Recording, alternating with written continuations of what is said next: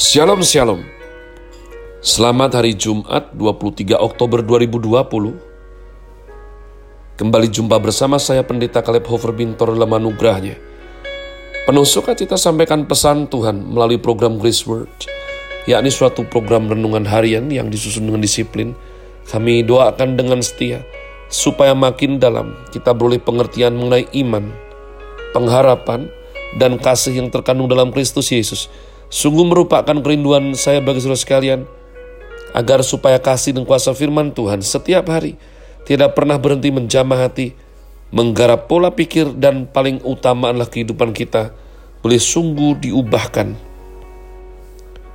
Makin serupa kepada Kristus Yesus. Tentu masih dalam season winter dengan tema movement.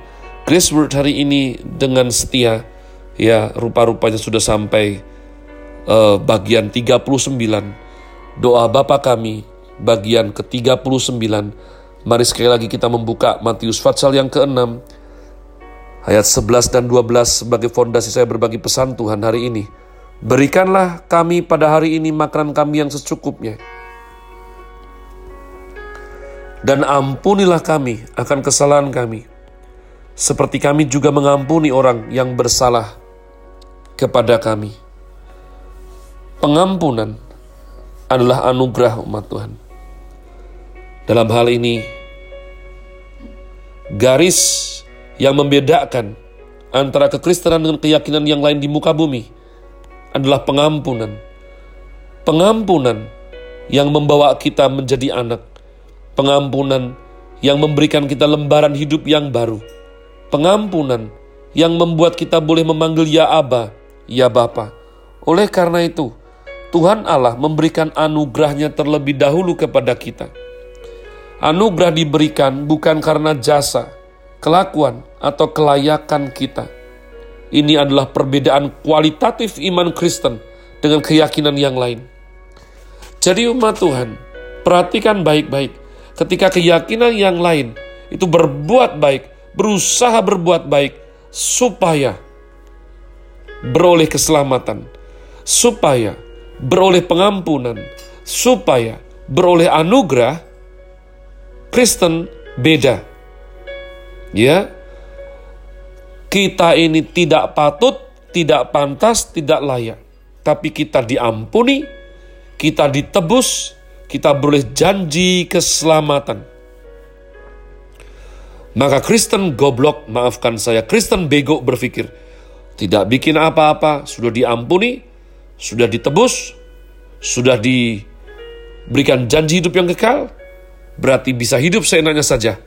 Itu merupakan tanda bahwa seseorang belum menerima anugerah pengampunan dan janji hidup yang kekal.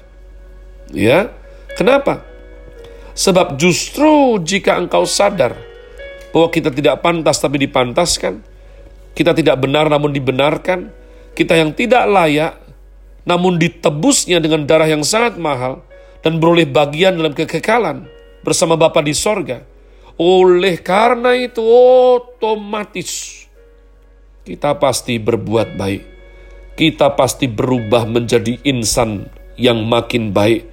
Kita pasti beroleh kekuatan untuk makin berkemenangan melawan semua godaan dan perilaku buruk yang ditawarkan oleh dunia serta dosa sebab kita sudah beroleh anugerah.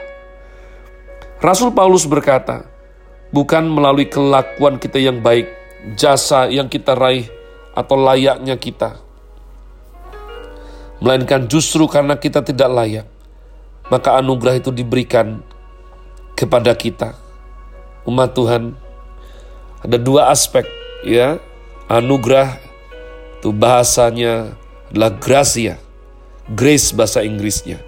Saya percaya ini juga akar kata dari gratis umat Tuhan yang sangat disukai oleh rakyat Indonesia umat Tuhan. Ya, setahu saya gratis itu berarti dua hal. Yang pertama adalah karena murah, karena stok banyak, diberikan cuma-cuma, entah untuk tujuan marketing atau tujuan amal atau tujuan promosi. Ayo ayo semuanya ini permen, ini ballpoint, ini apa silahkan coba gratis-gratis. Tapi ada jenis gratis yang kedua. Ketika sesuatu itu begitu berharga, begitu mulia, dan begitu mahalnya, sehingga jika tidak dikaruniakan, tidak diberikan secara gratis, maka seumur hidup objek penerima tidak akan mungkin membayar, tidak akan mungkin memperolehnya. Menurut saudara, anugerah yang diberikan Tuhan jenis yang satu atau dua Hari ini saya diampuni dosanya, diberikan kesehatan, dapat melayani, dan bersaksi semata-mata karena anugerah Tuhan. Anugerah Tuhanlah terlebih dahulu dari semua reaksi manusia kepada Tuhan. Dasar pemikiran ini dimulai dari Alkitab dan dimengerti pertama kali oleh Augustinus pada abad yang keempat. Beliau berkata, saya berdoa kepada Tuhan, lalu Tuhan memberikan berkat kepada saya. Tetapi mengapa saya bisa berdoa kepada Tuhan? Bukan karena saya pandai, berjasa, atau cukup iman. Saya tidak memiliki apa-apa di hadapan Tuhan. Di sinilah Agustinus memberikan pertanyaan yang sangat penting. Jika Tuhan tidak memberikan anugerahnya, bisakah saya berdoa? Tergerak berdoa, berdoa sungguh-sungguh jika bukan karena anugerahnya. Di sini kita melihat diputarnya prinsip teologi sejak 1600 tahun yang lalu oleh pemikiran seorang Agustinus. Beliau memikirkan siapa yang pertama Siapa inisiatornya umat Tuhan? Aku cinta dan datang kepada Tuhan, karena Tuhan terlebih dahulu cinta dan datang kepada saya. Saya bisa meminta kepada Tuhan, karena Tuhan mengirimkan roh kudus yang membuat saya tergerak meminta. Segala yang baik dimulai, dimulai dari Tuhan. Beliau yang mulai dan berinisiatif, dan sebagai akibatnya, kita dapat bereaksi, berespon, berterima kasih kepadanya. Dengan prinsip inilah kita membaptiskan anak-anak. Ketika Tuhan memberikan anugerah, orang itu belum dilahirkan, maka anugerah Tuhan terlebih dahulu dari eksistensi dan reaksi orang itu kepada Tuhan. Rasul Paulus berkata, "Ketika aku masih berada di dalam rahim ibuku, Tuhan sudah memanggil aku." Bagaimana mungkin seseorang yang berada di dalam rahim ibunya bisa mendengar panggilan Tuhan dan bereaksi kepadanya? Ia menarik mundur 30 tahun sebelum ia lahir untuk menyatakan bagaimana Tuhan sudah terlebih dahulu memanggilnya. Belum cukup dengan hal itu, Efesus pasal yang pertama, ia menarik mundur lagi beribu-ribu tahun, yaitu sebelum dunia diciptakan Tuhan telah memanggil saya sebelum saya ada di dalam dunia. Maksudnya, Tuhan Allah yang berencana, bukan secara mendadak, bukan kecelakaan, bukan kebetulan, tetapi telah terencana di dalam kekekalan. Seluruh sejarah direncanakan oleh Tuhan sebelum dunia diciptakan. Allah yang berbijaksana adalah Allah yang kekal, yang berkehendak, dan yang menetapkan rencananya sebelum dunia diciptakan. Ketika Tuhan Allah memanggil kita belum ada, tetapi dalam pikiran Tuhan, engkau dan aku sudah ada.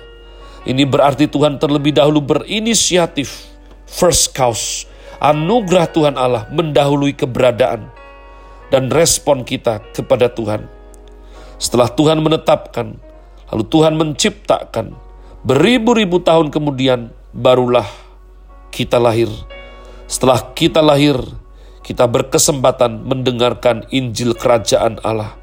Digerakkan oleh Roh Kudus, akhirnya sadar dan bertobat. Ini pun bukan rencana kita. Semuanya rencana Allah. Respon itu mengakibatkan kita bersaksi kepada sesama manusia. Maka anugerah Allah mendahului respon manusia. Jadi umat Tuhan, jauh sebelum semua diciptakan, kita semuanya mempunyai rencana dan rancangan Tuhan. Tapi apakah kita berani meremehkan atau bermain-main? Tidak. Saya tahu dalam perjalanannya secara manusia kita ada kegagalan, kita ada kemelesetan, kita tidak tahu semua, hanya Tuhan yang tahu semua. Namun tugas kitalah untuk terus memuridkan, mengawal generasi kita, menjaga hidup kita sendiri, sehingga sebagai orang-orang sadar bahwa kita sudah beroleh anugerah, kita pun belajar menjadi seorang inisiator, seseorang pencetus, seseorang yang sebisa mungkin dalam segala situasi berpikir apa yang benar, apa yang sedap didengar, apa yang disebut keadilan, kebenaran dan kesucian. Inilah merupakan suatu disiplin Sebab jiwa kita sadar, kita sudah menerima anugerah Tuhan. Sebab jiwa sadar, kita sudah diampuni. Maka ketika orang lain berbuat salah kepada kita, kita tidak perlu tunggu-tungguan. Kita langsung boleh Christ likeness. Kita sudah seperti Bapa. Kita mengampuni dengan cepat. Melupakan tidak mungkin cepat, tapi butuh proses. Tapi kita sudah berinisiatif untuk melepaskan pengampunan. Have a nice day. Tuhan Yesus memberkati saudara sekalian. Sola. Grazie.